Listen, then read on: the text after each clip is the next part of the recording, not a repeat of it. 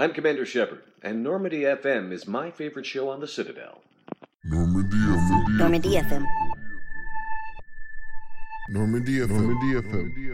Normandy FM. Normandy FM. Normandy FM. Normandy FM. Normandy FM. Normandy FM. Normandy FM. Normandy FM. Normandy FM. Normandy FM.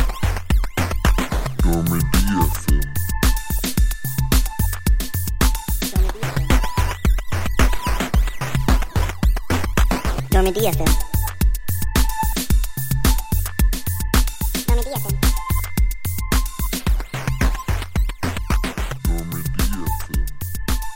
Hello and welcome to another wonderful episode of Normandy FM, the not the one and only, but you know we are a pretty good Mass Effect retrospective podcast. If I say so myself, I would I would say so. Yes. In in the Mass Effect cinematic retrospective universe, we do number among those that are included in them. You know, we, we do try. Uh, Right. Shout outs to our other friends out there in the Mass Effect. The the M E R C the Mercu. That doesn't sound right. That sounds bad. Mercu. Like I mean, it sounds close to like a planet, so it's space-ish. Like there's a there's a through line there. That's what we're gonna do to one certain bad Ket dude today. Is we're gonna murk you, Eric Van Allen. I am alongside Kenneth Shepard. We're, we're looking to murk some Ket. This has been rough. All right, Look, We're here we made it though. We made it. look, we're out of practice because uh, if, it. It has been a while. Like I always so. It's always usually a week when we record these things, but it's felt like it. It's felt like a month since we last spoke to each other through Discord to record one of these shows. Yeah, something like that. So, for those who have been avidly listening to our retrospective, first of all, thank you so much. You can follow us at twitter.com slash normdfm show or head on over to patreon.com slash normdfm if you want to contribute and keep the lights on around here. We're actually very close to our Dragon Age incentive, which means if we reach that, uh, this party won't end at the end of Andromeda. We will have three more games to go. And, Three and a uh, half. uh, Three and a half. Wait, what? Dragon Age Origins Awakening. and we'll, we'll discuss that at another point. But It's already on Patreon. You got to live with it. oh god, why? Why? Those games say- are so much longer. Those games are Like- so much longer. I like the the idea of playing through Dragon Age 2 and Inquisition again. That excites me. Holy shit! I would like do anything to be able to skip Origins. That is not in the spirit of Normandy FM. We play through all the bad shit to get to the good shit. We do. We we suffer because we believe in the value of the retrospective. We believe in the the educated mindset going into criticizing these works. We want to be able to offer the most holistic and in-depth coverage we can of this. And that being said, I played the gameplay segment for this about eh, 30 minutes ago. 30 minutes Better prior. late than never. Yeah, I mean it'll be fresh. I probably won't stumble over as much this time, uh, remembering things. God knows I probably still will, but um, for those of you who have been avidly listening along, you you will remember last episode, which would have been last week for y'all, was a double header that we recorded prior to PAX West, which is why my voice now sounds kind of nasty. It's because I'm still recovering from the PAX West pox. Uh, it it beset all of us, and there were no survivors and no mercy. So here we are. Except for the Scrubs that didn't get to go. Like me. Look, you uh, you made it out all right. Uh, you made the right choice. Uh, uh, we we were sad that you were not there, Ken. Uh, but you were with us in spirit always. Uh, and and quite literally at times when we would send you messages from a party saying we miss you. Um, Yeah. but we've also I, I will say this early on even though we won't talk about it until the the latter half of this podcast. Uh, the other reason that i played this section so late was because uh, ken both you and i have been binging another game that might be of interest to the people listening to this podcast right now. And that game is called greedfall and it is not made by bioware. Is made by spiders which is horrifying. But apparently the spiders have gotten together and uh, figured out how to make a video game, and it's interesting. Let's let's tease it a little bit. It's interesting. There's a lot to talk about. Uh, review embargo went up uh, as of this recording yesterday evening. Uh, Ken, you have a review out there. I have impressions out there because I was not able to binge it as much as I would have liked this weekend, and am aiming for probably end of this week, maybe start of next week for my full review impressions. But we'll talk about that after we get through the Andromeda section because we have comparatively less to talk about this week because we wanted to focus simply on rescuing the Moshae in Mass Effect Andromeda. This one specific mission, because not only is it a very large mission uh, in terms of the things that you're doing, uh, it's a lot more structured and narrative than the things that we've done so far, which have felt a lot more free-form, open world. But it's also very focused narratively and has a lot to discuss in terms of like the broader implications of the Andromeda universe. So we wanted to devote an entire episode just to this. It just so happened that it timed up very well with our Greedfall discussion, so we'll be able to slide that in there neatly at the end. But let's talk about the setup for rescuing the Moshae because at this point in Andromeda we have ingratiated ourselves with the Angaran. We've shown them that we are here to help them, and now we're going on this clandestine rescue operation that is only going to work because we have our AI with us. Uh, and right off the bat, it, it definitely feels like one of those heist missions. Like you're doing some really cool sneaking around stuff, breaking through fences, making holes, busting through vents. I because I had not played this game for just about over two weeks, I'd completely forgotten how to melee, so I shot most of the vents instead. I mean, uh, whatever works, I suppose. yeah, I mean, it wasn't so much the element of surprise anymore, but uh, it, it was a thing I did. Uh, and, and I will say, so starting right off the bat here, who did you bring on this mission? Because I'm curious. Are you able to not bring Jaal on this mission? Because I felt no, like I had required. to. He is required. Okay. Yeah. Because I was like, and I would have brought him anyway because he's part of my like main Andromeda squad. So yeah, yeah. I was like, this is Jaal. This is about the Angara. I kind of knew some of the things that were coming because, again, I have played this game in the past. I remembered this mission very specifically uh, as one of the things that I had played in the past, both in the good and the bad way.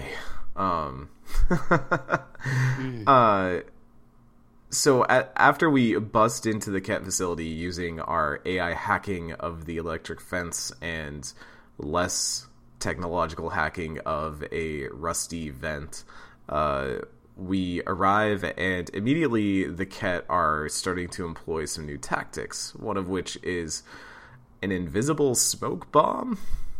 Uh, this was the first time I had encountered this tactic. I'm not sure if uh, this is like de facto the first time you will ever see it in the game, but it was like the first time I had seen this tactic deployed by the Ket.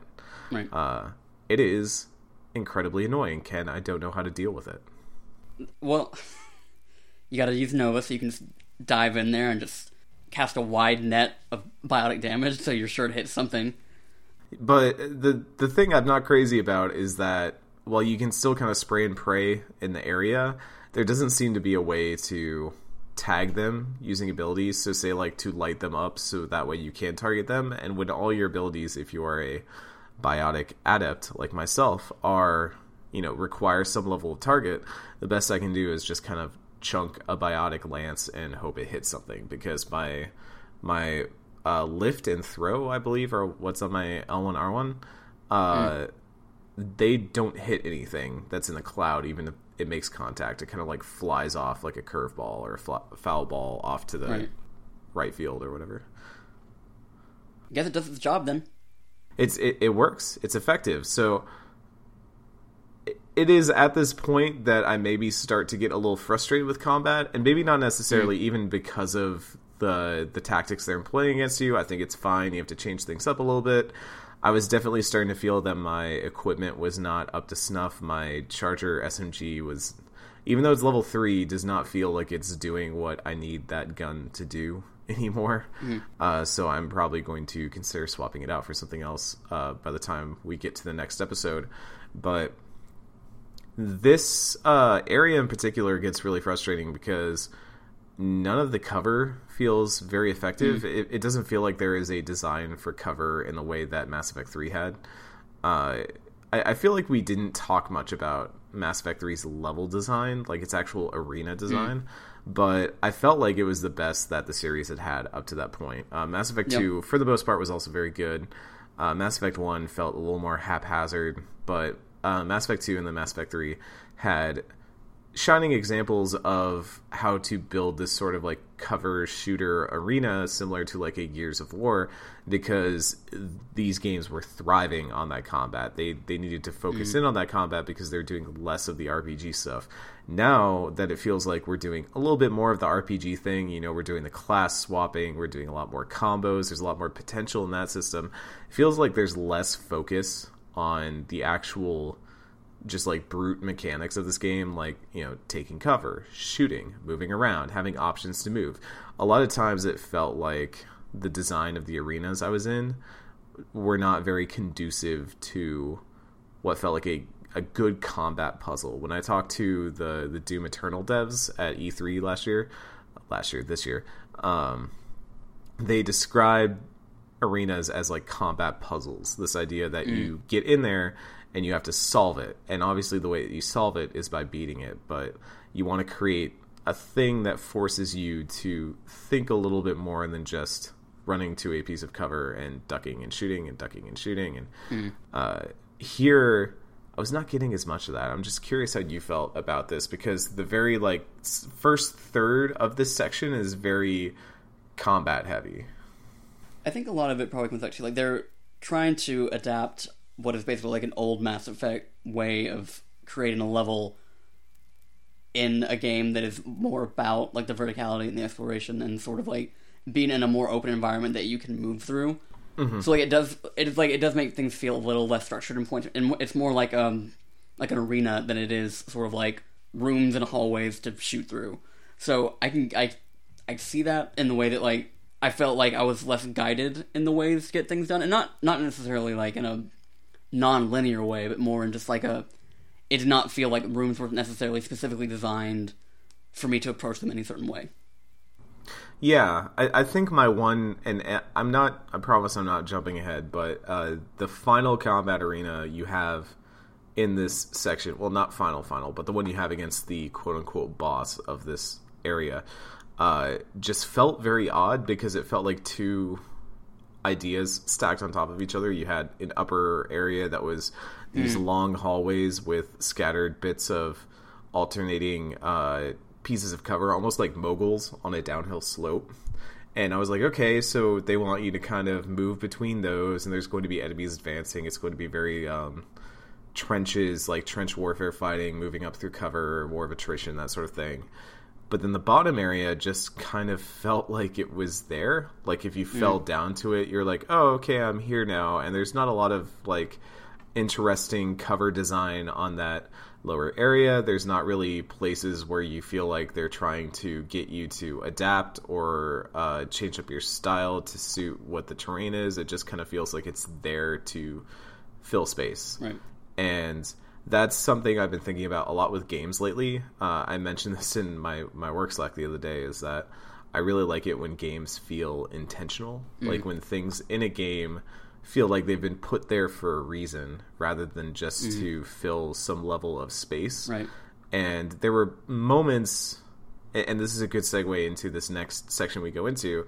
Uh, there were moments where I felt like there was just a lot of space put in this area just to give the sense of space without really having things to fill them with. I think that- Um, I did, like to just kind of like cap off this. I feel like when you're accounting for a game like Andromeda that has sort of like the class and ability design that it does, where you can go like there's less ways to account for like the point at which a player is going to be at this point. So like they're sort of like it seems like the reaction to that idea is to just make things bigger so that you have more space to exist in and you know not necessarily feel constrained which is like like you said there's like kind of like a it's a double-edged sword in that way that like yeah i have the freedom to charge around and do whatever i want but i also don't feel like like a lot of times like i'm just picking off things that have sort of like scattered across the room rather than you know, dealing with like what feels like a very deliberate, strategic, you know, design. Right, you're not you're not going in with a game plan and saying like, okay, I'm going to do this and then do this. You're just kind of like, okay, just let's see somebody charge somebody. Let's do this. Right. Like, um, and there is like the flip side of that. The good flip side is that you get a real sense of scale for how large this place is while you're playing it because uh, quickly we realize that we're going to need to split into two teams and so the Angaran raiders who are with us go off to kind of make a distraction very uh, Mass Effect 1 Kirrahe's squad sort of situation only we're not sending anyone with them this time we're not leaving anybody on Virmire this time around uh, not that there's anyone on this team we'd want to leave behind, but Cora was getting a little, uh, a little grating. um, no, I'm just kidding. Cora's on the ship; she doesn't get to come along No, for the fun stuff. not. So as we as we move through here, we're kind of the strike team again. You know, very much like Commander Shepard. We're going through the the different areas because we're the best of the best. We're Ryder. We're the Pathfinder. Let's do this. And uh, as we soon discover, after clearing out several more rooms of Ket, uh, we we get at first some glimpses into what Ket life looks like because uh, we get to see some dormitories on the way there that are interesting. Uh, it's it, so you find dormitories and you find what uh, they theorize what your squad theorizes to be a schoolroom, or at least looks like it's built like a schoolroom. So you get the sense that there is um, some level of living that is happening here. That this is not maybe necessarily a temporary settlement, but a more permanent Right. establishment. Uh, and I thought that was interesting because it starts to describe the idea. We we talked a lot about the Ket being this very faceless mm. enemy, just the the bad guy, bad guy, and ascribing some level of permanence to them. This mm-hmm. idea that they have places that they can call home, Right. and routines that they might have in their lives, other than just walking around in the open world waiting for us to run them over with the nomad. Mm-hmm. Um, was was interesting, although I feel like it gets washed over as we proceed through this level. I don't know that uh, it gets and washed begins- over. I think that what we find out later kind of adds to it that there is like a there's a underlying culture to these, like you said, faceless people that we thought like d- just kind of like existed to be the very stock things that we shoot at. Well, so there there is a level of confusion I have with how much of this pans out, and granted that might be intentional by story purposes. Again, Ken has played this game a few times. Uh, This is really my first playthrough, quote unquote. Uh, so I do not know all the answers, but uh, we will get there, and I will touch on the subject uh, when we get to this point. So as we get to a console and kind of open up these shutters and look out over a courtyard, we see who we later find out is called the Cardinal, uh, which is a good name. That's a good ass name. Uh, is is hanging out below with a bunch of Ket and also has some Angaran prisoners. But they don't really seem like prisoners. In fact, they kind of seem like they're hypnotized. Mm. And he walks them forward into these pods and starts talking about how they're going to be enlightened and they are chosen and, and good things are coming, which is always a bad thing. Mm. It's never a good thing. if anyone tells you that you will become enlightened and you have been chosen, get out of there. It's a bad situation. It's a bad time. Don't do it. Survive the horror movie. Don't be the person who's like, I'm gonna find out what's in that house. No, the house is bad. The house is haunted. Ghosts don't want you there. Don't go in the house. That's all I'm saying. Um, so uh, here we're kind of faced with one of our first quote unquote choices, which isn't really a choice quite yet, but just kind of setting the tone for what the ultimate choice of this area is going to be, which is that uh, we have the Moshai who we're going to rescue, and once it's been discovered that uh, we are invading, that the raiders are starting to blow stuff up and create distractions, uh, the Cardinal and the Archon via hologram, telegram, whatever, uh, have realized that the intention is to raid uh, the the base and set everyone free. They start running to go get the Moshae, and we are kind of faced with an initial dilemma, which is: do we want to try and free the Angaran as a whole, or do we want to make sure we get to the Moshae? Uh, now, granted, we can't actually do anything about that at this point, but we do get to kind of make a choice and say what our intention is going to be. Uh, so for me here, I said that we were going to try and save as many Angaran as we could Correct. because that, you know, It's like yes, the Jaw's Moshae's right priority. there. Yeah, you know, as long as we're not making a choice at this point, uh, when you're just kind of being like, yeah, no, we're going to try and save as many as we Mm-hmm. can. Like Moshae is priority number one. Let's be a little real here, but if if we can hit some switches on the way out the door to let some more people out, Mm-hmm. uh, just let's do it. You know, that's always better. So. Then Did you get some get clap into back from your other squad mate too? yeah, so I had Vetra with me too, as my yeah. other squad mate. Oh, okay, cool. The we rolled this perfectly. Yeah, of course. Uh, Vetra was basically like, "That's not the mission priority. What are you doing?" And uh, I thought that was interesting. You know, granted, it's a game mechanic. I understand that that's probably said no matter what Mm-hmm. character is with you, but uh, it I, I like the idea that all of those characters have those. I don't know why I was just thinking of it, but like all those characters had to record that line at some point, and later lines that happen in this mission because of what's going on. I like that idea that there is this uh, just greater feeling of having a squad that interacts and things like that, Mm-hmm. Yeah. that that is affected by the things you do, which again was like a big issue with previous Mass Effect games. Mm-hmm. So Where characters would show up and not say a word and like have no opinions whatsoever. or they would just kind of like toss an opinion out at very random times. It would be like, "Oh, a thing is about to happen," and then you just get like one line from the person in the back where they'd be like, "Well, I Tali think that this is what we should Yeah. do," and then Wrex would be like, "I don't give a fuck." um, Whereas now you get like actual like like very small moments of like confrontation, like you know the sense that these people have like conflicting ideals, not with each other but also with you. and it yeah it just adds a little bit more to the feeling that this is a squad that is fully invested in a mission that is working together that is not necessarily just kind of ramshackle there. Um i love that word. I've been using that word a lot lately. So as we move on through this uh this area we we get to a big ol' hallway of doom that we fight down which when I was talking earlier about how I didn't like some of the arena stuff, this was maybe the one where I was like, okay, yeah, this feels like a Mass Effect level. Uh, it reminded me a lot of the end of Mass Effect 1 when you're fighting up the side of the Citadel, where you just kind of have this long trench with little interspersed areas of cover. And, you know, you can go up high and you can fight along that area, or you can go down low and fight along that area, but it really felt good to fight through all that. Uh, and there's a lot of dialogue that's really ratcheting up the tension as you're going. They're like, "We gotta get to the Moshae. We gotta hurry up. Raiders, how you doing? Is is everyone okay?" Like, there's a good balance of tension in the Yeah. segment that I really enjoyed. Um, and then, so we get further in, and as we get stuck at one of the many deca- decontamination chambers that we run into, uh, first we find that lots of Angaran are being kept in these stasis pods, and It's like the collector Clearly- ship. It's weird. Like yeah, same but not unsettling. not being turned into goo. They're not being turned that's into to milkshakes. Uh, they are just kind of being kept, and the purpose is as of yet unclear. And so we access a console, we try to figure out what's going on, and we get into the next room, and there we find.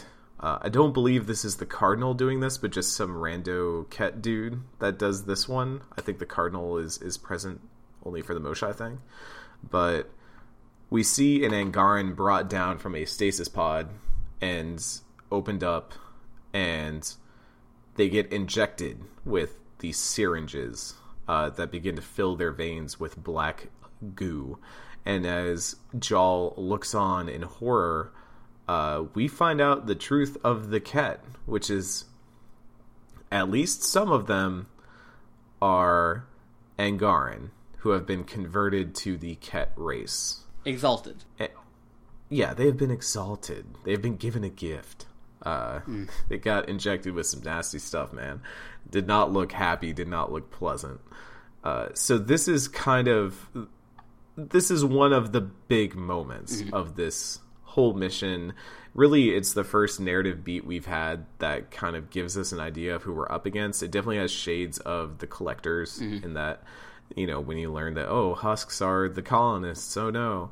But Jaal takes it especially hard. Mm-hmm. Uh, and, and we get kind of a little character moment with him where we can comfort him or just try and be reasonable say like there was no way you could have known you mm-hmm. couldn't have saved them even if you tried but as we learn now the ket are as far as we can tell essentially brainwashed angaran who have been converted into the ket race uh, so first let me hear from you ken how you kind of felt about this revelation the first time you saw it I think, specific, like in this scene specifically, the thing that always stuck out to me was Jaal's reaction because like what it says more about him and sort of like the way that the Angara express themselves. Because like, you know, the, depending on the human you, or the Turian, like you got very stoic responses to everything. Where like Jaal, kind of unlike most, like the only other only comparable moment I can think of was like when Tali like broke down when she found her dad in her loyalty mission in Mass Effect Two, where he just like straight up breaks down about what he's learned and you know, like you get the opportunity to like uh, console him a little bit because because like they talk about like for however long it's been that the Ket have been around, everyone that is taken by the Ket is never seen or heard from again, and you kind of get like these shades of like how many different people, like how many people that have been lost to the Ket. Jaal is pro- like Jaal even says something along the lines of like how many that I've killed or like fought, and it's like it's it's it's weird being there for that sort of like ground zero of that discovery because you know like when we were going in they didn't know anything about what happened to people when they got in there whether they were slaves or experimented on killed so i think it's interesting to sort of see it at least at, this point because there's some interesting stuff that'll happen later in the game from this point I, the thing that sticks out to me is the way that it kind of affects the perception of the angaran culture Yeah, it's um, it's weird. I don't know. I, I, I do, I do really enjoy uh that Jaal has this moment of just like where he has this moment of just absolute despair, where he's like, there, this has been going on for so long. You know, who knows what's been going through their minds? You, you have that thought of what it's like for the the Angaran who have gone through this transformation and are turned into these monsters and it hurts a lot um, and it was nice to have that moment that we can like comfort them that that we can say like i'm sorry like what can i do for you like what do you need right now um, I, I like that a lot it was it's a nice moment for ryder to be a little bit more human than maybe shepard ever was in the series because uh, there are a lot of moments in this mission particularly that felt a lot more emotional and raw than Right. the main trilogy uh, did at times. You know, Shepard often kept their composure and and decorum even when they were renegade, but uh, Ryder is a little bit more freelance, uh, just, just kind of going by wh- wherever the winds take them. And again, I don't know, I don't think it uses the Dragon Age 2 system of your responses over time kind of Right. affecting your dialogue, but it does definitely feel like my Ryder is still very new to all this, and Right. so they're not really trying to maintain that level of decorum that Shepard might. right The greater question that this brings up, I'm curious to know how this gets addressed. So, not all Ket are converted from other races, correct? Like there had to be there had to be some level of there was an original Ket who turns other races into the Ket. Like they're not wholly a species that was invented. there's one specific one So yeah, yeah. What I'm saying is that there, and it, this gets referenced later on, so I don't feel like we're getting into spoilers too much. But it, I definitely at this point was thinking, okay, so a large amount of the Ket that we have probably fought up until now were at some level Angaran or another species that could have been converted, all of the Reapers. Uh, but for that to have happened, there had to be some original Ket. There had to be someone who either was Angaran themselves and initiated the transformation, or was the only Ket and was just some alien race that decided to start converting others to their because Uh, either way, we also kind of get varying levels of how, let's say, how aware each uh, Ket is of their existence. Right. Because you get the sense very early on, you know, we see the Angaran who are hypnotized and kind of walked into the pods. They are obviously brainwashed to some extent. Uh, are some Ket who seem to follow general orders. You know, they do the whole salute and all that kind of stuff, but they seem a little bit more like drones or worker bees than any sort of hive mind. Whereas one character that we face here, uh, pretty soon actually, we're going to get to his actual fight, but we get introduced to them is the Cardinal, who is very much aware of what's going on and in support of the Archon's overall plan, whatever that may be. So it, it also raises an interesting question for me, I think, uh, that I imagine probably went through Jaal's mind as well, which is how much of the conflict in this game is intentional versus Right. the result of some like brainwashing or mindless conscripting of soldiers.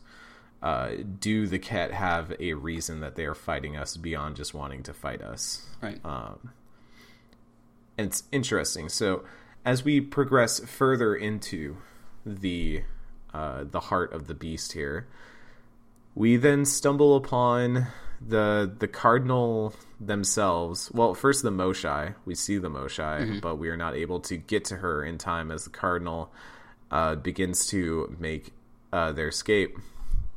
We fight through another room of Ket, and then catch up to the Moshae and the Cardinal, who are attempting to get on a shuttle, and we have to put a stop to that. And the Cardinal decides that uh, they're going to take matters into their own hands and fight us.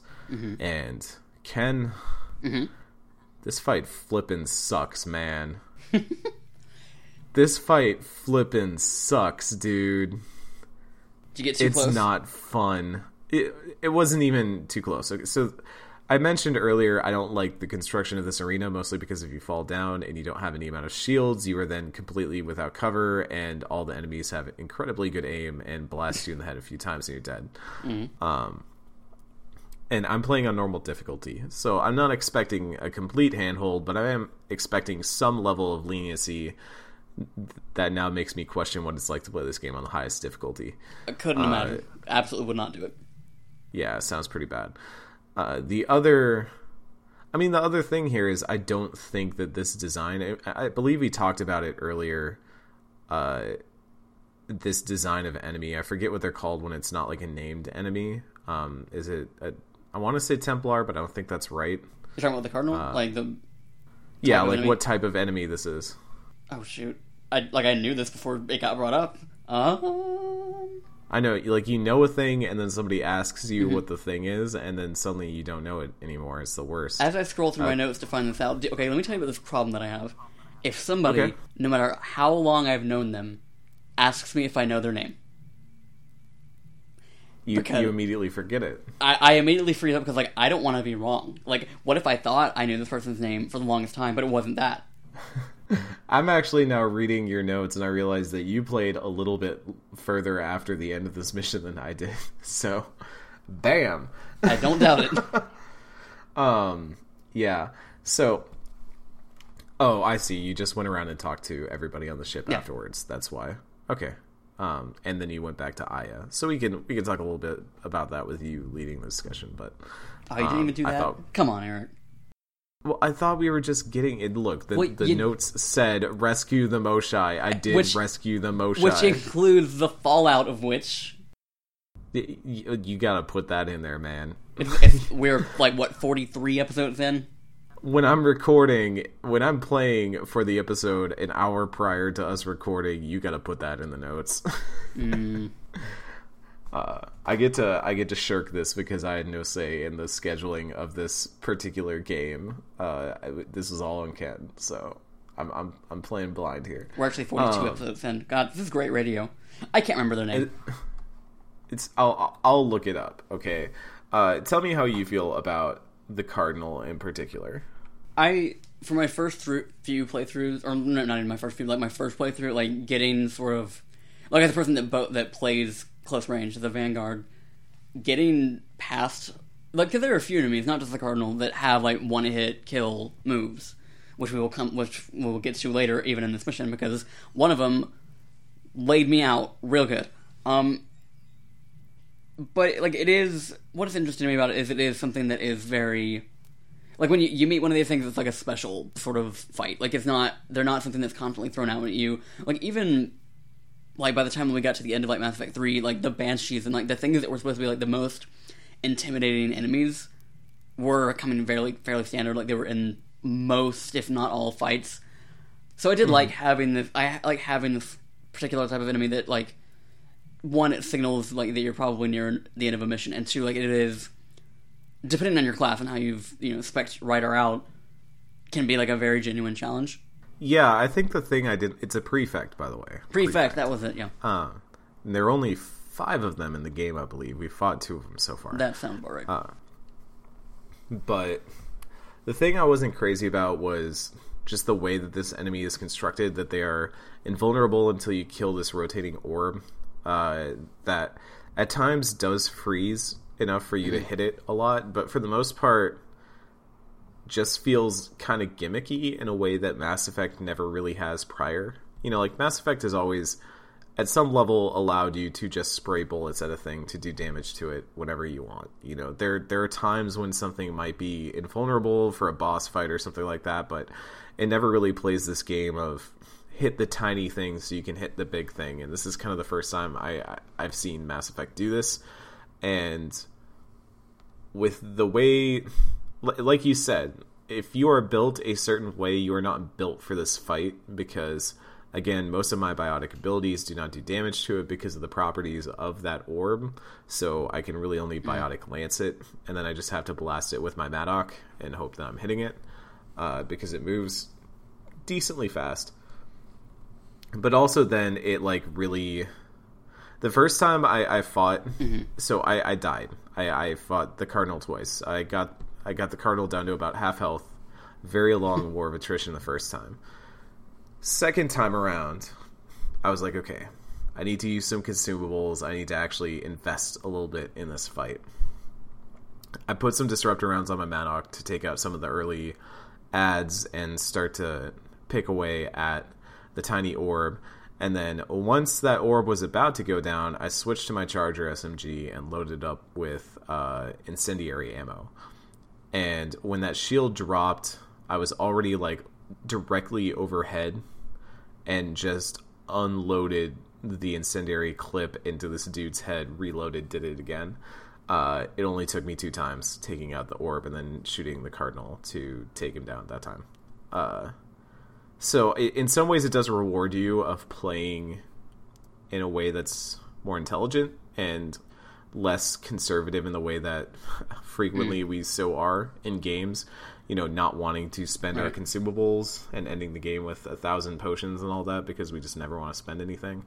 But at the same time, I think just that mechanic now knowing that there are only five of them in the game makes me feel a little bit better because initially at this point we have now fought two back to back and so i was beginning to feel like hmm. oh no this is going to be like a regularly recurring enemy that they're hmm. going to throw at me. But now knowing that it's reserved for very important moments where you really do want to have that hmm. difficult to fight character uh, i feel a little bit better. There's and there's maybe even another enemy that makes a, a reappearance here that I'm less wild about, but we will get to that. Uh, first, we take down the Cardinal. Uh, we call in, we rescue the Moshae. The Moshae is very injured, and now we have our actual choice to make. So, the Cardinal first off tries to stop us, and Vetra straight up pulls a gun on that dude, saying like, "Don't, don't try it. Come on, what are you doing?" Uh, and so we have an option here where we can either cut a deal with the Cardinal, say, hey, if we don't blow this base up, uh, will you open all the cages of the Angara and let them free, save their lives? Or we can tell Sam to, I think it's like invert the shield generator or something Right. like that to blow the place sky high. The Moshae surprisingly wants us to blow the place sky high and Jaal is the one who's saying, "I want to rescue the Angaran." Ken, I saved the Angaran. there you go I uh, We don't, we don't waste lives here in the Andromeda Initiative. No, and and I was just thinking about it. You know, like first of all, Jaal made a very good point. We can just come back and blow this place up. We we have done this once. It does not seem like it's going to be difficult to do it again, especially now that we've killed a good number of Ket on our way here. Uh, but more than that, uh, you know, it seemed like an unnecessary waste of lives, and also the idea that maybe some of the Angaran we bring back will be able to learn something about the Ket process. Mm-hmm. Maybe if some of them have been affected by some of it, but not all of it, we might be able to begin to reverse engineer some of the, as we later learn, genetic engineering that the Ket mm-hmm. are doing to create more Ket. Uh, yeah. And there's like the sort of like the downside to what Jaal said, like we can come back and blow it up later. Like, yeah, that is true, but also like the reason that we are so pressed for time is because the reinforcements are coming. Like, there's gonna Yes, be yeah. like, sh- like in theory we could drop a nuke on it, but you know, like that's Do those even exist in the Andromeda Galaxy? I don't think we've got those yet. you gotta assume that somebody in the initiative brought bombs. Like, if we brought guns, we probably brought everything else, right? Yeah, somebody somebody in the initiative was like, "Hey, what's that in your footlocker? Nothing. Don't worry about it. Be careful with it. Just real just careful. Don't no fragile. It says fragile. Please. I Um, wonder, like, I mean, I don't know science, but does that does that not like degrade to some extent? Six hundred years. oh yeah, it has a half life. Um, I mean, that's not even too much of science. I mean, if you look at boy, this podcast is going to get dark quick. If you look at places like Chernobyl, um, that's like a good example of what the half life of radiation is. So, I mean, I imagine that the isotopes themselves, things like that, would also uh, have a half life as well. If you. Please actually don't. I was about to say if you know more about this, please email normandfm at gmail.com. But actually, on second thought, please don't email us that. Um, we don't want to know. we're we're happy in our happy little comfort zone. We already got to worry about the climate. I don't want to worry about nuclear proliferation. That's what Metal Gear Solid Five is for. Um, So So the one thing that We- we, did forget to mention, yes. the cardinal con- confirms. Oh no. Oh okay. The cardinal confirms. Okay, I thought we were about That- to get to something else with the cardinal. No. Oh no no no, we'll get to that in a minute. The cardinal confirms that the Ket are all infused with the Archon's DNA. Yeah. So we So there's your of a- answer. Who? Where's the origin of the Ket? It is that dude. Yeah, so one archon is uh is is the originator. Man, so Ken, how much uh regular live TV do you watch? Almost none. Okay. So I imagine Like you're probably not watching football this Sunday and seeing ads for a new show that is coming out called it's almost family or something like that. Mm-mm. Okay, so I, I had to ask some people because when I this is on Fox, this is on national broadcast television. Uh, this is a show about an OBGYN who Okay. went had several women who Oh. he was caring for that he used his own Mm, uh, right. Excretion to Like- to impregnate them uh, rather than those from donors. Yeah. Oh. Okay. Yeah, so I, and I asked around because I was like, who would come up with this idea for a show? This is bizarre, and I was told that apparently uh, this is a thing that happened in real life Right. at some point, uh, and that it's kind of based off of that. I was just like, hey, the the redheaded girl from Pitch Perfect is in this. I like her. Yay! What's what's going on here? And then I was like, oh, um, but that's what this suddenly reminds me of is, is the Archon doing this doing because I think the Moshae even later on once we were back on the ship uh, refers to that like that is the Ket's reproduction. That is essentially their reproductive cycle is just consuming other species. and like it's a there's a special like there are even worse like undertones to it because like when we go to that place where the Angara were hypnotized and they were you know going out to be insulted, there's like this massive statue of the Archon too. So like it, there's like a, a like a religious very cult cultish, sort yeah. of like ugh it's So now we look back on like that schoolroom that was in the exaltation facility, and it takes on a much darker tone than uh, we expected. Yeah. So, uh, Yeah. On on that note, uh, so the cardinal. It, now that we have made the choice, uh, I'm assuming you also made the choice to say to save the Angaran prisoners. Yeah. So now that we've made this choice, uh, the cardinal begins to. Well, first of all, you do have a great line here that I got where they go off on this big thing about how they're going to win, and I answered with. Uh, uh, talk closer or something like that. I think was the option, and Ryder was just like, "Not if I fuck your shit up." And I was That like, yeah, was one of the two. "Hell yeah!" Oh man, I was so glad I went with that. Other than the heart option or whatever. Um, but then Yeah.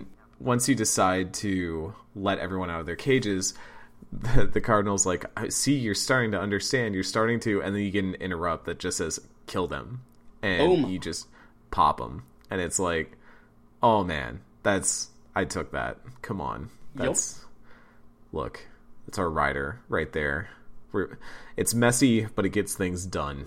You know, not letting that dude hang around, that person hang around. Uh, and then we got to make our grand escape, which is basically so we get another again, not to compare everything to previous Mass Effects, but we get a little bit of that biotic shield walking from Yeah. Mass Effect Two, which I would like to think is at some level a reference, uh, because there Yeah. are a lot of like sections throughout this game that do feel like kind of tiny little loving references to Mm-hmm. Mass Effect trilogy, the the Shepard trilogy, as it were. Yeah. That would be a good name for a Mass Effect remaster, like Mass Effect: The Shepard trilogy. That'd be good. Imagine that. Imagine The Shepard collection. remaster. Yeah, Like, yeah, we got the Master Chief collection, the Nathan Drake collection, the Commander Shepard collection. yeah. Where's it at, EA?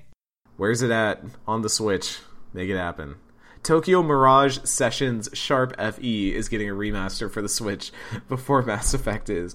I cannot believe that that is, I can believe it a little bit, but I still cannot believe that's a thing. Um, it makes me happy because I really want to play that video game again. But I Um, might actually play it this time. you should, uh, Ken. I I tell no lies when I tell you it is at least as good, if not better, than Persona Five. Ooh. Uh, right. I, I sincerely enjoyed that game uh, and the time I spent with it. It is, it combines a lot of the aspects of Persona with a lot of the interesting combat stuff that comes from Fire Emblem. It makes some very smart changes to that combat system. Uh, Right. and also, I think the setting is a lot more interesting because you're not necessarily doing school life stuff, but you're doing more of like everybody is in the entertainment industry and they're all trying to break in through their various venues. So you have a singer and a dancer and some dude who wants to be on a Power Rangers type show and things like that. Uh, and that's how you kind of progress through their social links is you're helping them break further and further into the industry and all the things that come with that. So you obviously deal with like some skeevy producers, performance anxiety, that sort of thing. Uh, I, I really like it. I think it's a very good game. I'm glad it's getting a second life on the Switch. Were you able to enjoy it without the vagina bones? you know it's it's hard but i i power through it ken i power on through it and you know i i pause the game when i can and i pull out a sharpie and i draw those bones back on there because you know you can't you just can't go without them it's not the same game without massive vagina bones Anyway. Um, so we got to fight our way out now. Uh, and this is another little situation where I'm suddenly like, oh no, they're going to start throwing more of this enemy at me. That big old jerk that we fought back on. Um, oh, why can I suddenly not think of the name? We're so bad with names today. The first planet that you settle. Um, yes. E- Eos, yeah. That we had the chance to fight back on Eos. Well, one of them shows up at the beginning. Uh, Yeah, as at you, the beginning. as you start to kind of fight back this horde while you're waiting for your extraction. And then once the uh, countdown ends, uh, there's just a bunch of them all Mm-hmm. coming in to just mess your day up. And it's basically like, hey, you better run to that extraction ship or you're going to die. I don't know why I stopped to revive Vetra, because that was the only time I've died so far in this playthrough for the show. Oh, yeah. I, it it I, grabbed me, and it slammed me down. I think Jaal died in mine. And I was like, well, I hope there's no such thing as permadeath through cutscene in this game. uh, yeah, I don't. Maybe it was the specific arena this time just did not seem built for fighting this character mm-hmm. because I ended up just running in circles around that circular platform because there's like that perfect stack of crates where you can just you know play ring around the rosy with the thing, but mm-hmm. it didn't even it didn't feel very interactive. It didn't feel very fun. It just kind of felt like okay, just, I'm running in circles. For some reason, the enemies aren't really shooting at me because I mean the biotic field's helping. They're not really advancing past that, but this dude's just kind of running around trying to get me, and I'm staying just out of arm's reach, uh, peppering him with bullets, and eventually he died. Uh, was not wild about that one either. Like so far, I feel like the most interesting Ket to fight are their basic ground troops because they have some level of tactics and will move around and will try to do different things. Whereas the boss enemy is just kind of has one gimmick and these big dudes I, I, I forget what their name is as well i just i call them fridges they are fridges of meat they are walking The refrigerators fiends. Fiends, there we go. Well, I keep seeing them as like for some reason when I was reading it, I was like, is that dude called a fridge? it's a good name. It's a good name. The fridge. Uh the wall, the fridge, you know, just name them all after sturdy objects. Um it's it, I just don't think they're an interesting thing to fight. Yeah, How I- do you feel? they're they're fine. They're bullet sponges that have one hit kill moves. Like they're they're supposed to be like kind of like the equivalent of like a banshee or a brute from Mass Effect Three. Like they're supposed to be, Yeah, like, it the really a brute, intimidating, yeah. the really intimidating one hit kill enemy. But there aren't a lot of times in this game, other than like this and maybe like the very final mission. I think where you have to like you are put in a situation where you're forced to fight them because they are generally like out amongst the wilds of various planets. So yeah, it was just like maybe that was just why I got so caught off guard by it because like it's something that you don't fight often enough for me to know if I go and revive Vetra now, I am gonna get fucking pummeled. Yep. Uh, but hey, look, we get off we get off planet, we jump on board, we save the Moshae. Uh, she's very not happy with us. She gives us some No, sass. Boy. Woo. Uh, But that was when I was like, okay, I like her. She's cool. yeah, Um like and- you are not just some like old sagely elder. You're you got some bite to you too, which is nice.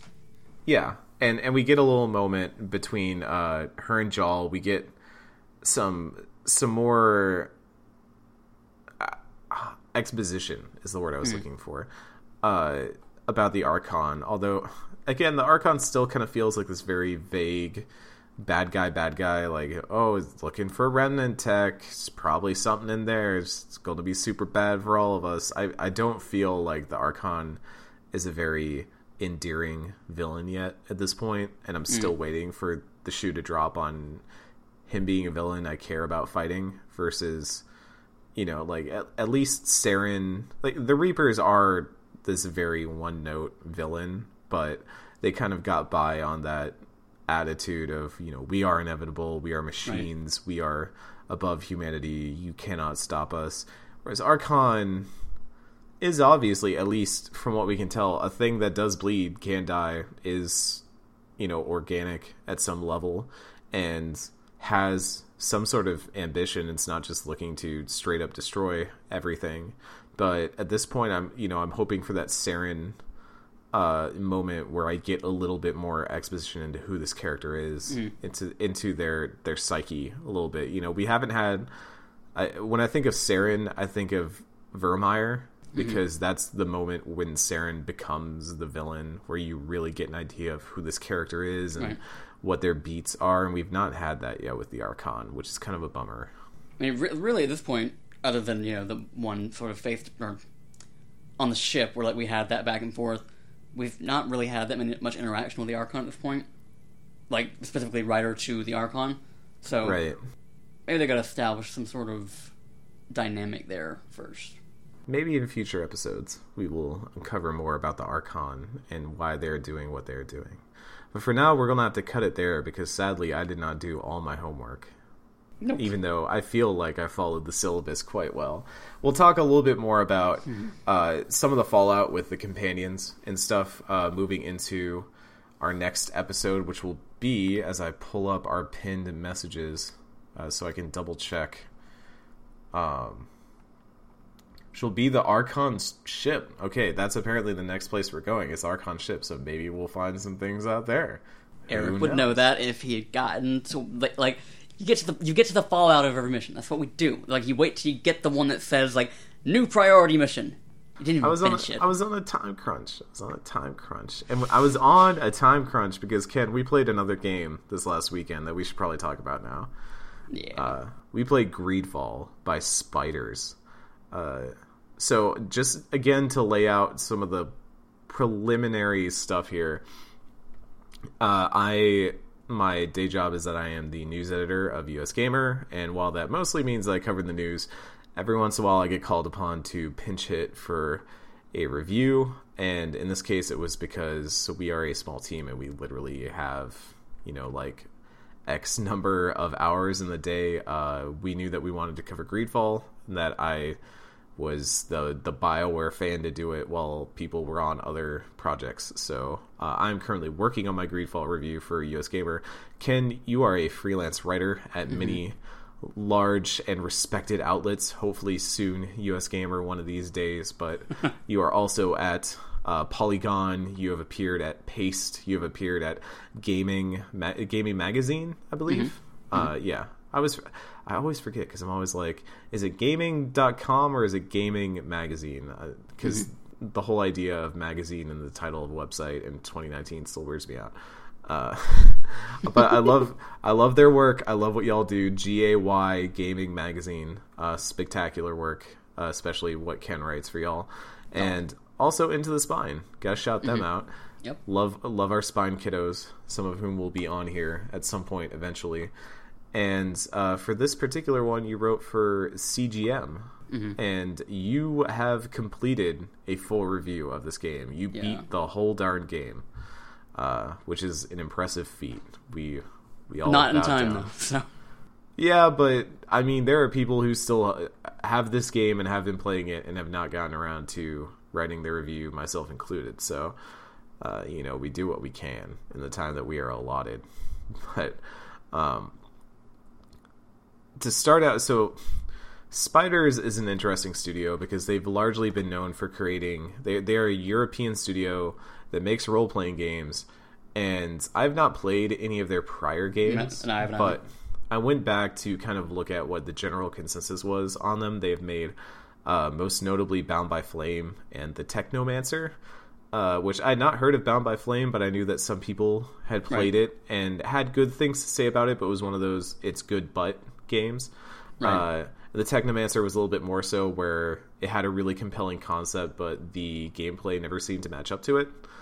Um, Greedfall, I mean, even in the coverage leading up to it, they were very much. Um, there's an interview on the Escapist, I believe, or Escapist magazine, or whatever it's called nowadays, uh, where they said that they were very specifically looking to fill the void that BioWare has Right. left in this space. Uh, this was them taking a stab at a BioWare style game, and it's it's also from what I understand, uh, it's a small team, and this is the largest kind of, like game they've ever worked on.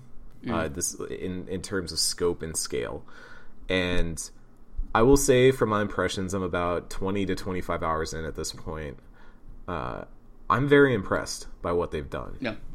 uh, it is it feels weird in some ways to call it a bioware style game because there are many ways in which it feels like it's not. You know you, beyond the fact that you don't have a conversation wheel or any sort of like paragon or renegade option or things like that uh, things that we normally associate with bioware it still does have uh, companions. It has faction allegiances uh, to just kind of give the one pager description of what this game is. You are De Sardet, either uh, sir or madam, that it, and you are departing for the island of Teer Fradee, which has recently been discovered. Uh, the mainland continent, which is ostensibly Europe, like let's just be. I don't think it ever gets named. I think they just kind of refer to it as the mainland and stuff like that, but or the old world or whatever you want to call it. But it is ostensibly a fantasy Europe, and Teer Fradee is in an island, but it shares much in common with many of the regions that were colonized in the exploration age in our own real history. Uh, you are there because a plague has been ravaging the continent and you are looking for a cure. And you believe that because the natives on this island have not been affected by the plague at all, that the remedy could be there. So you are embarking as the legate of the Congregation of Merchants. Uh, your cousin is the governor of the Congregation of Merchants, uh, the governor of New Serene, which is the, the the city that the merchants have established, is one of three cities that have been established on the island. The other two, uh, one is San Mateus, which is started by a very devout, pious uh, theocracy called Teleme, which is uh, very much modeled after Spain in that era, the way that it has uh, a lot of you know devotion to God, but to an extreme, uh, to an extremist level that they have in Inquisition and things like that.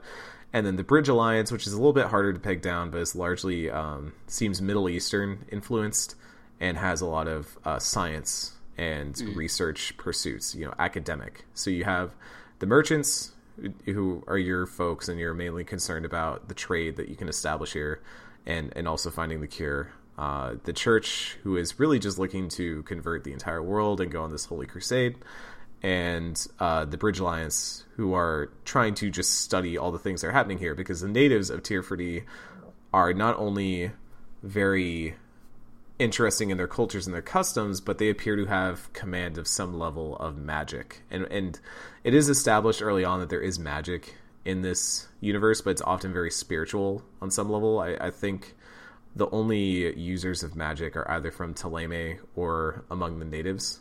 Uh, and that includes yourself, and I wonder why that might include yourself. Um, But beyond the fantastical elements which do occur, it feels a little bit more Game of Thronesy, like very early Game of Thrones, in that there is some level of magic and fantasy, but it often takes a backseat to the politics and the the diplomacy.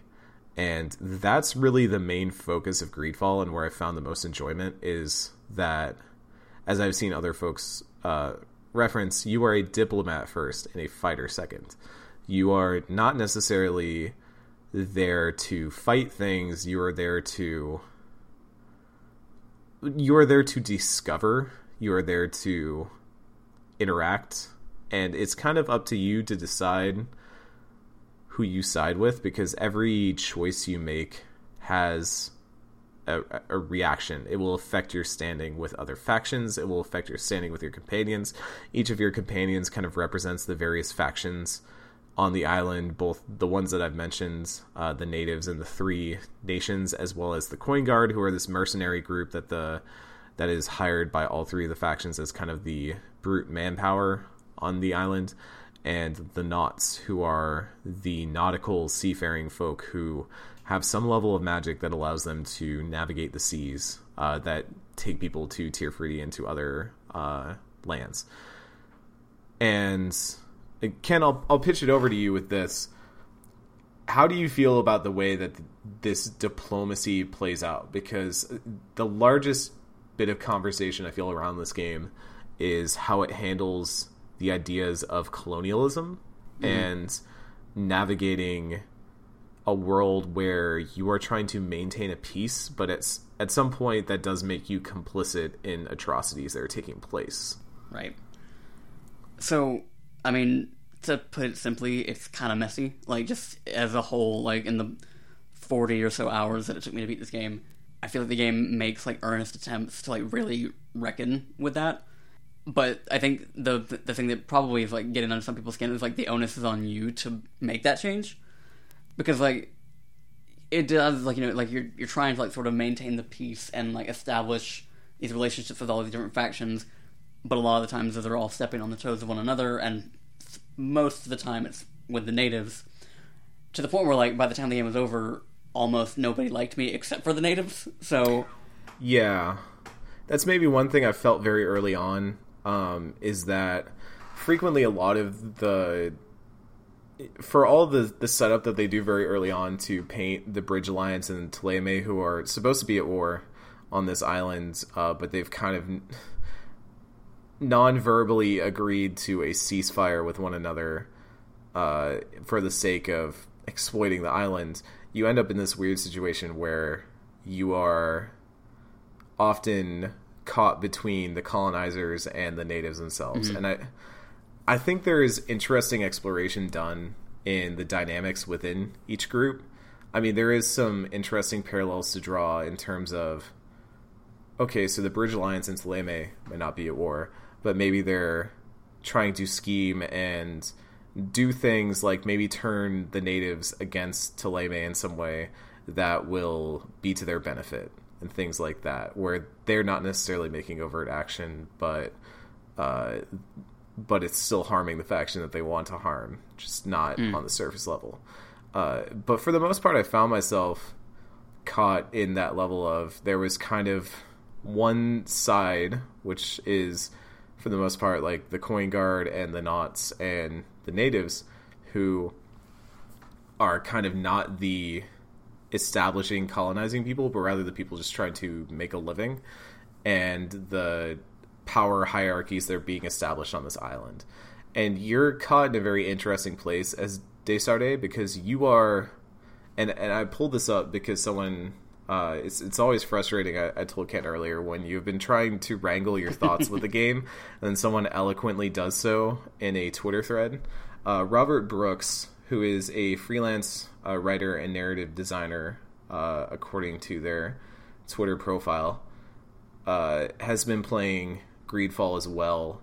And while they're not, they say they're not that far into it. Um, they point out that the perspective of the character you play as is not as necessarily a blank slate as you would first assume in a role playing game. You come from some level of privilege. You come from some level of established wealth and established power. I mean, even very early on in the game, you can kind of throw it around a little bit. You can be like, "Well, I am the legate of the congregation of merchants, and so you have to listen to me." Um, there, you often throw that weight around in order to get where you need to go. And they point out that, um, and, and I'll quote this word for word here. Greedfall's core mechanic of diplomacy encourages you from an in-world standpoint to be a centrist, to play the middle and appease everyone. It even mechanically rewards you for upholding the power structures you benefit from and makes the game harder the more you resist. Uh, I haven't played enough yet to know if there's payoff for this. I don't think anyone has yet, but it feels like the game I is have. making. Yeah, Ken has. Um, I'm the sole person in the world. But it feels like the game is making the struggle to resist a system of privilege realistically. It's a challenge to fight against the establishment. It's harder, and sometimes you can't. Um, that resonated with me and kind of how I've been feeling about this game, which is that as De Sardet, um, as as twists happen in the story, you begin to discover a little bit more about who you are and and how you relate to this world. Uh, you start to have to make choices that are more reflective of what kind of world you want to live in and whether you want to live in the old world or live in a new world uh, that I imagine are probably going to come to head at some point near the end of the game. Uh, I would not know. I have not been there yet. Uh, we're not really going to discuss that here either because our I think our intention with the segment is to just kind of discuss it for folks who might be interested in this game as a BioWare style game. But that has been something that I found that it, Ken, you said you know it does make an earnest attempt, and I think that whether it does ever resolve that cleanly or not, I at least enjoy that it's trying. Right. If you know, and there's like a, there's a sense of awareness to like this is something that you have to like reckon with, like that you can't just kind of like you know bring this bring this player into this world without making them critically engage with the choices that they're making and the factions that they're having to deal with. Right. And and you think about like invoking this very specific era of human history is going to be fraught no matter what. You you Right. are and that doesn't mean you shouldn't invoke it. That doesn't mean you shouldn't try. It does mean that you need to go into it with an awareness of what you're doing and treading in a way that you are not you know, I would hate it if this game felt like it was just purely telling you you know, take take the centrist path. Uh, it does incentivize you to do so, but I find that interesting because I think that plays into the way that we play video games. I feel like we've already talked a lot in Mass Effect uh, about how we kind of try to min max the system and try to play in a way that we'll have everybody on our side and we'll have all these people working for us and we're all working together and that's great. But the thing that Greedfall's doing that I'm enjoying a lot is that it's it's forcing me to accept that no matter how much I try, I might be able to keep all my companions by my side, which in this game you can actually have your companions turn on you, have them leave your party, have them attempt to kill you, and you have to kill them. Uh, that happened to me at one point. There is a turning point where if you've not done certain things, your companion will turn on you and you will have to fight them to death. And I think that's very interesting. But it it also shows that by at some point in this game there will be a point where you have to choose. And and more than have to choose, you have to choose in a way that it's not going to hand you a make good for the other side. I've already had some side quests resolve in a way where it was like, oh, there are there is now tangible fallout of what I have done. I have tarnished the reputation of the Congregation of Merchants and myself with one faction because I helped another. And I had to make Right. that choice that I preferred this faction to the other. I thought that their reasoning was better. And yes, I could have gone back and done the opposite, but all that's going to do is flip it the other direction. And mm. we talked a little bit in Mass Effect 3 about how you can largely there are choices that you make that that have ramifications, but when it comes to things like war assets, as long as you're making somewhat consistent and not completely boneheaded decisions, you will get to the mark you need to get to. To I mean, especially with the extended cut DLC, um, you will get to the mark you need to hit to see the ending you want to see, and that stuff doesn't really tangibly play out in the way that I've been seeing Greedfall play out. I've been enjoying the fact that I have to make these very deliberate decisions that have an effect on the world, and I'm I'm hopeful that that pans out. I'm hopeful that there is some overarching conclusion that feels at least somewhat acknowledges all all of all of that stuff. I know it's not that's a big ask because this is a smaller team. This is not a BioWare sized developer. This is, you know, from what I've heard, um, maybe like two dozen developers working on this. Uh, I could be wrong on that, but I've heard that it's not a very large team. And No. I'm really impressed by what they've been doing so far. Um, it, it is scratching that Bioware itch for me. I will say the combat's not that great. Uh, that's I don't know. I, I mean, okay, I played as a mage, so like it may be a little bit different. Like I, from the perspective of somebody that typically plays the magic using class in RPGs like this, it feels like something I would like for Bioware to look at for Dragon Age Four because like I like that there's like a little bit more of like a Twitch sensibility to it. Like there is like actual sort of action RPG involvement that I don't really feel like I get a lot of. so. Do you like still this? find yourself like sword fighting and things like that as a mage? Uh, you get so like you, you have magic. You obviously can use magic, but like you have MP. So like if that runs out, you can have like a one-handed um, ability on, like a one-handed weapon.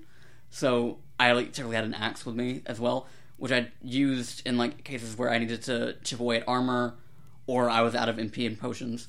So that was like always sort of I imagine if that's like the bulk of what you're doing, it's probably not quite as thrilling or engaging in the way that it was for me. Because like then it was like I felt handicapped in a way because like I was like, this is the thing that I use when I cannot use the thing that I specialize in, and I so. And I was just gonna say like, and so like if I was doing that, like the fight typically felt a little bit more high stakes than it did otherwise. I will say that I feel like the melee combat is is overall maybe one of the weaker things in this game. Uh, it feels better when so I played as I, I forget what it's actually. I think it's a ranger or something like that, uh, where you use uh, traps and uh, you can throw alchemical mixes and things like that.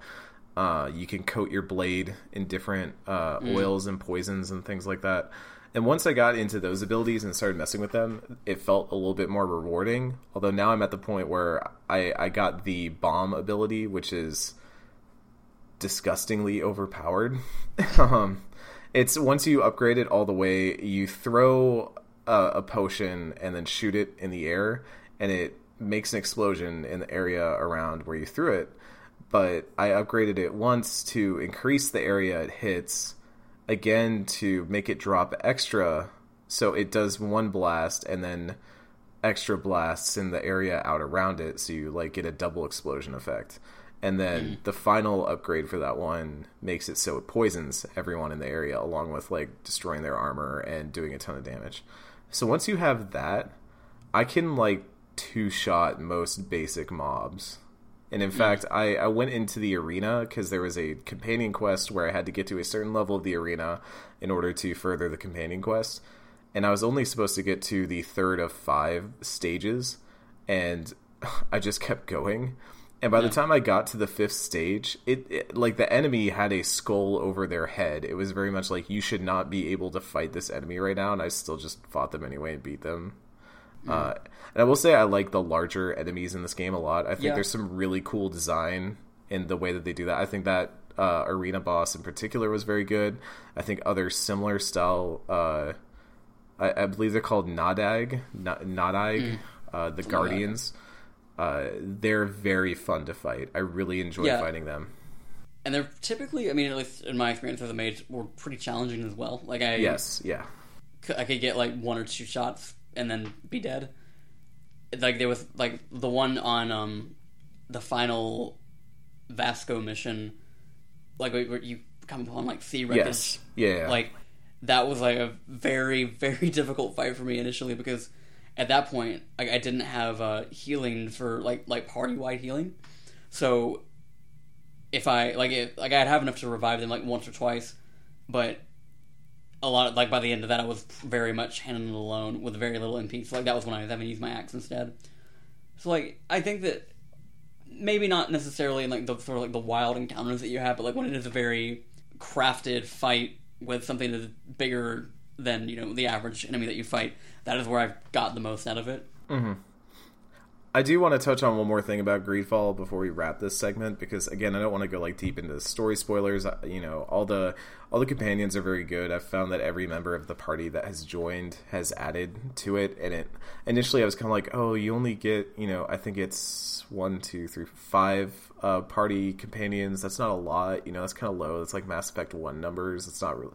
That's maybe even less than Mass Effect One because I think Mass Effect One was six Yeah. Um, but each one feels very realized and very fleshed out Yeah. and also they they do a very good job like a surprisingly good job even compared to bioware of incorporating who you bring along to missions because there will Yeah. be entire dialogues that only happen if you have certain either one certain character or combinations of characters in a mission and and if they're not there you just don't get them. And there's also dialogue options that can only happen if you have certain characters present. Things like that are incredibly good. And hmm. you, you don't realize how good it is until you hear from other people as I did that like oh I brought this person along on this mission and it completely changed this thing. And I'm like yeah. wow. Like Yeah. even bioware never really got there with that. They still Right. have not. And to see that. I mean granted this is a smaller game than what bioware's been doing lately. Uh, this is not an andromeda style game. I think scale wise i would probably compare this to dragon age 2 uh, it, in a lot of ways this game feels right. like in a lot of ways this game feels like dragon age 2 it feels like a spiritual Yeah. successor to that game both in the narrative setting and in kind of the way that you interact with people on the island uh, the way that a lot of dungeons repeat there's a lot of things in it that feel very like dragon age 2 like they played that and they're mm-hmm. like we're going to make our version of this. And they i feel like they did a lot of things well in that regard. Uh, the one mm-hmm. last thing i want to touch on before we kind of let it go is that every freaking quest in this game is so damn involved. Mm-hmm. Like I, I I knew that was another one of their big points that they were talking about leading up is that they're like no fetch quests, no No. open world bullshit, no none of that. Everything you do is going to have lore and it's going to have characters involved and there's going to be dialogue and even if you're doing something as simple as like repairing bells in the middle of the forest it still has a very deliberate reason that you are doing this thing and you will see tangible benefit both in finishing the quest and getting the XP and rewards for it, but in also learning more about the world, progressing towards your next objective, all that kind of stuff. It's frankly, if I was not reviewing this game, I would just be like awestruck by it part of mm-hmm. me like reviewing this game, I was kind of frustrated because I was like, I have to do every side quest now. I Right. have to do all these, and and I am. I'm like making sure I'm going through and hitting all those before I get to the end of the game, and it's it's really cool. Like I I'm Yeah. just floored by spiders. Really seemed like they were just going to, you know, just put it all on the line with Right. this one, and I feel like they. It, it's a resounding, uh, uh it, a line that got cut from my impressions, which it's good that it got cut because I should not use cliches. But I said it was like a crack of the bat. Like when you're sitting in a baseball game and everyone's kind of hanging out and they're just talking, and then you just hear that crack, and you're like, somebody just got a big piece of the baseball and it's heading for the fences. I don't know. It's, I'm not at the end yet. I don't know if it's a home run. Right now, it, it feels like a solid, um, like average middle of the road game for me. Uh, I, I say average. That's like, I, I believe I've already talked to Ken. I was like, at one point, I, I said to someone, "This is going to be my favorite 3.5 out of five I Yeah. played this year," and yeah, it is. It's it's like messy in a lot of places. The Yeah. lip syncing doesn't always match up. Character models aren't exactly Yeah. up to snuff with what you would expect nowadays. It can get kind of Right. hitchy. Like you yourself had console issues where you were hitting like quest breaking bugs and things like Mm-hmm.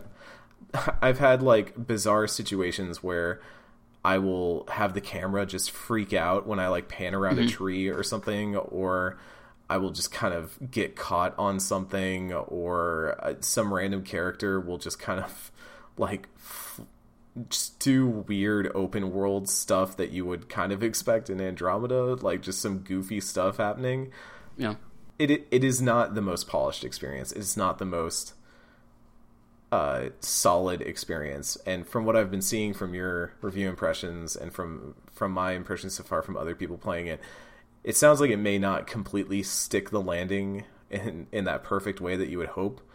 But Right. I am like I, I'm a very happy this exists because I feel like it is 100% filling that Bioware void I have in my heart right now, and Yeah. B it makes me really excited for what this studio does next because if they build off this, if they if you look at this and you say like this is their Dragon Age Origins, this is their No. uh, The Witcher One. You know, this is where they can start. They can build a baseline. This is easily the most I've ever heard anyone talk about a Spiders game. Uh, if this actually like pans out very well for them, I'm very excited to see Yeah. what this means for the future. So the one thing I did want to touch on though that we didn't Yes, yeah. like that we surprisingly did not mention in all things we've said so far, we should probably talk about this game's approach to romance and the fact that it is like Yeah, weird, like worse than Mass Effect One in the way that, in sort of like the clarity in which they portray these things. Because, so, correct me if I'm wrong. Like, you have not even seen what is designated as a romance line yet. I have. I, I talked Oh, you to? Okay. I talked to Aphra while I was playing the other night, and I saw that there was a it was like ask about dot dot dot like it was going to Mm-hmm. segment into one of those, but it had hearts next to it, and I was like, okay, if I do that, then it's going to kind of take me down that path. I'm not romancing Aphra. I'm going for Siora. I knew it from the beginning. I was like, Siora's my girl, Yeah. but So and and you got your sights set early on on one Mister Vasco, yeah, I, at least I was absolutely trying to before like salty okay. sea dog over here. So the weird thing is, like, I since you know finishing the game and writing my review, I have went back and like reloaded old saves and did literally every permutation of this dude's dialogue, trying to get to the romance stuff. I never once saw one of those heart uh, things ever. Like, even like even when because I eventually I I don't know what permutation of it I did to get to this point because I I originally opened up my save to uh, take like clip out a certain dialogue exchange that I was gonna like make like be snarky about on Twitter, like this is real gay, so why are we not fucking or something like that. And so like I I loaded up the save file and then I talked to him, and instead of like doing something that I'd already seen, he starts reciting a poem to me, and I'm like, I haven't heard this before. What's going on? And then like so, so somehow I had gotten to the point where like our relationship was considered romantic or like leaning that way, and then was able to pursue it for the rest of the thing. And like so now I probably need to go play the whole game again to see how that changes because Do you know if it was like a location thing? Like depending where where did you talk to him when it I don't think so because like I mean I I had talked to him at because this was right after his final loyalty mission. Like you're both you're still in the docks, and I that's the same place I had talked to him when I played it the first time. So I don't really know at this point what it was that triggered the change, and that's what frustrates me. Is like there's a clarity issue here in the way that like, and it's not even just that because like obviously something I said to him like raised that flag but again, like I, it was never designated with the hearts, so like I don't know what it was. And ultimately, like you know, as nice as like the relationship is, and the, the way that it sort of wrapped up, it feels very uninvolved and kind of throwaway in a way that like because like you know you get to the point where like Dragon Age two, Inquisition, Mass Effect three, Andromeda, like you establish those relationships and then they are like a through line for the rest of the game. This felt very much like I don't like I feel like I could like this, after we've established this relationship, there's nothing more for me to say to him because like there's no extra dialogue options after the fact. It's it feels very like tacked on in a way, or at least like this one did. I don't know how everything else plays out, and maybe I'll at some point go look up and see how all the other relationships go.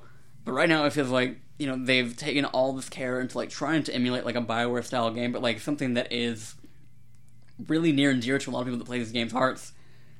It does not. It feels like they could have gone that like extra mile for, which I was kind of let down by. Yeah, that is that is one interesting thing to bring up because like I in my current playthrough I'm trying to romance Siora and I've been messaging you what feels like every night like hey when does the next Siora companion quest come up? Because you do one very early on and then as far as I've seen there hasn't been another for a very long time.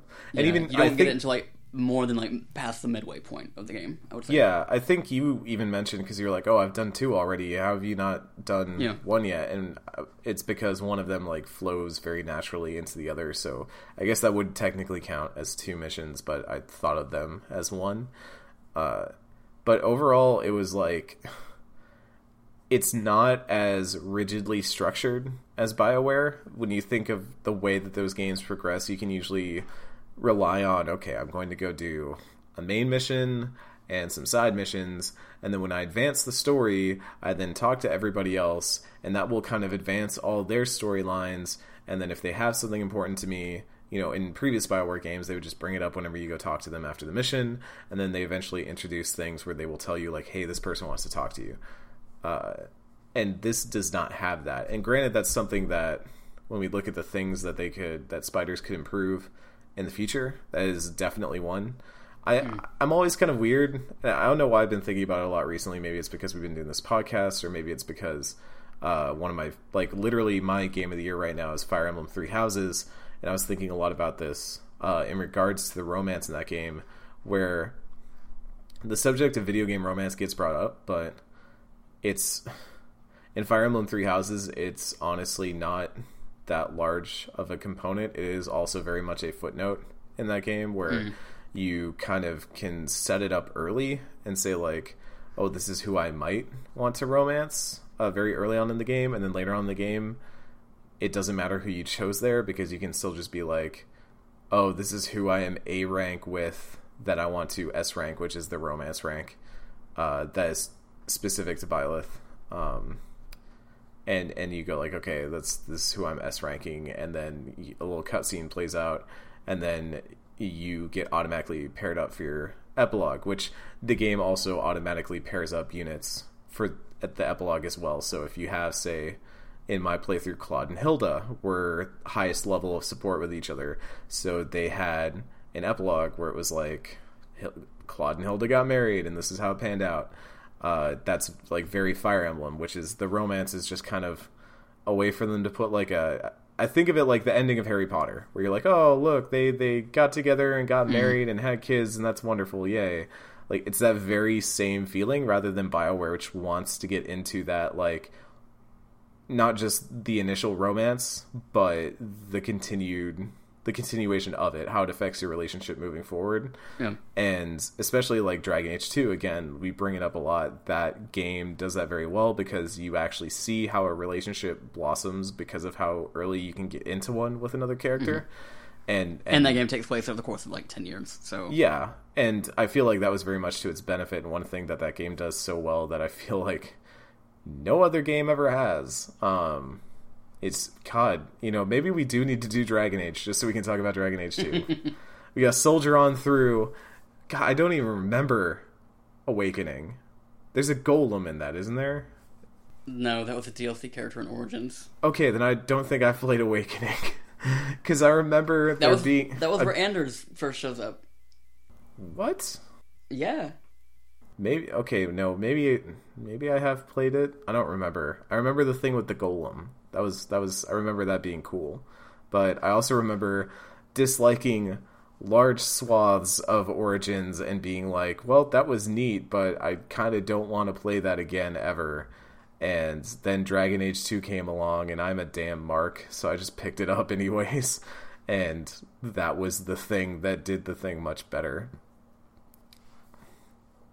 I yeah no I I I court controversy when I say that I think Dragon Age Two is better than Origins.